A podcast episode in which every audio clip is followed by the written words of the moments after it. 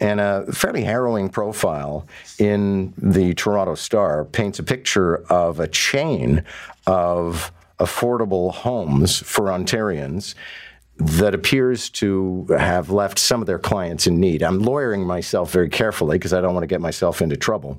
But uh, you know, one of the places they zero in on is a place called Walnut Manor, and as it's described here, these kinds of homes are for people who aren't sick enough or frail enough or disabled enough to be in a long-term care home but they also can't just live on their own. So it's this funny spot in the market of housing for disadvantaged people that at least one businessman has been taking advantage of, and some people think taking advantage too much.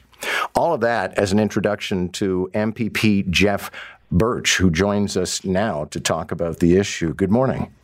Good morning. Is it the actual sort of um, type of housing that is a problem here, or is this one allegedly bad operator? Well, it's both actually. So the the type of housing you actually described it qu- quite well. It's a private, uh, communal uh, type setting where uh, vulnerable uh, folks find themselves. Uh, anywhere from, you know, people with physical challenges to seniors who don't get into long term care, and people with mental health and addictions problems, and who can't afford anything else. So they end up in these affordable or um, supportive living homes and uh, one uh, operator in particular that we've been dealing with um, th- these homes, as the Toronto Star reported, have some uh, horrible conditions. Uh, everything from not enough food to uh, rat and bedbug infestations. There have been deaths due to lack of fire safety protocols. So. Um, these homes are completely unregulated and have no kind of uh, complaint or uh, inspection protocol.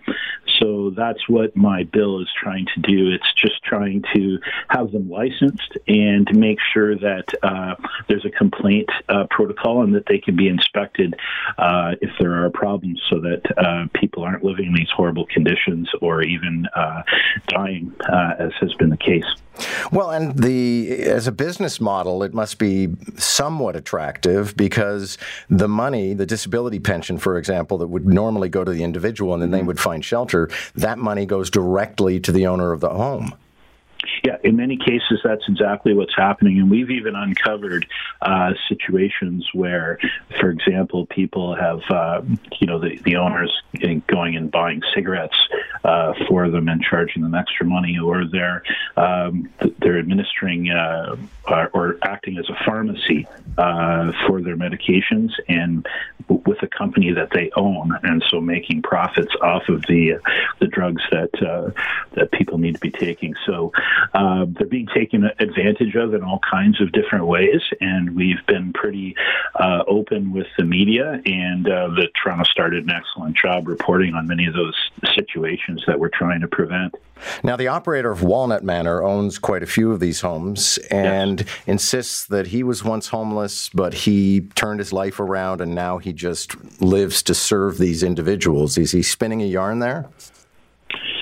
Yeah, I mean, uh, we, are pretty careful that we don't make accusations until we have proof. And uh, once again, the Toronto Star did an excellent job. It was a, an investigative report, and there are all kinds of pictures and uh, firsthand uh, reports of uh, folks being taken advantage of. We have uh, we have examples of people who are actually starving, horrible infestations of rats and bed bugs, food that's inedible and uh, and people who have uh, been former employees who have uh, have uh, reported uh, these situations to us. So we have uh, plenty of evidence, and we have one of the reasons we have all of the the uh, fire uh, services uh, backing us up on this is because they've inspected these uh, facilities, and uh, one where uh, a person died, and they're they're not being kept safe as well from from fire hazards. So we have plenty of evidence, and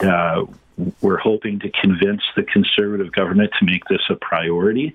Uh, my bill uh, failed in the last session because the, they didn't call it forward.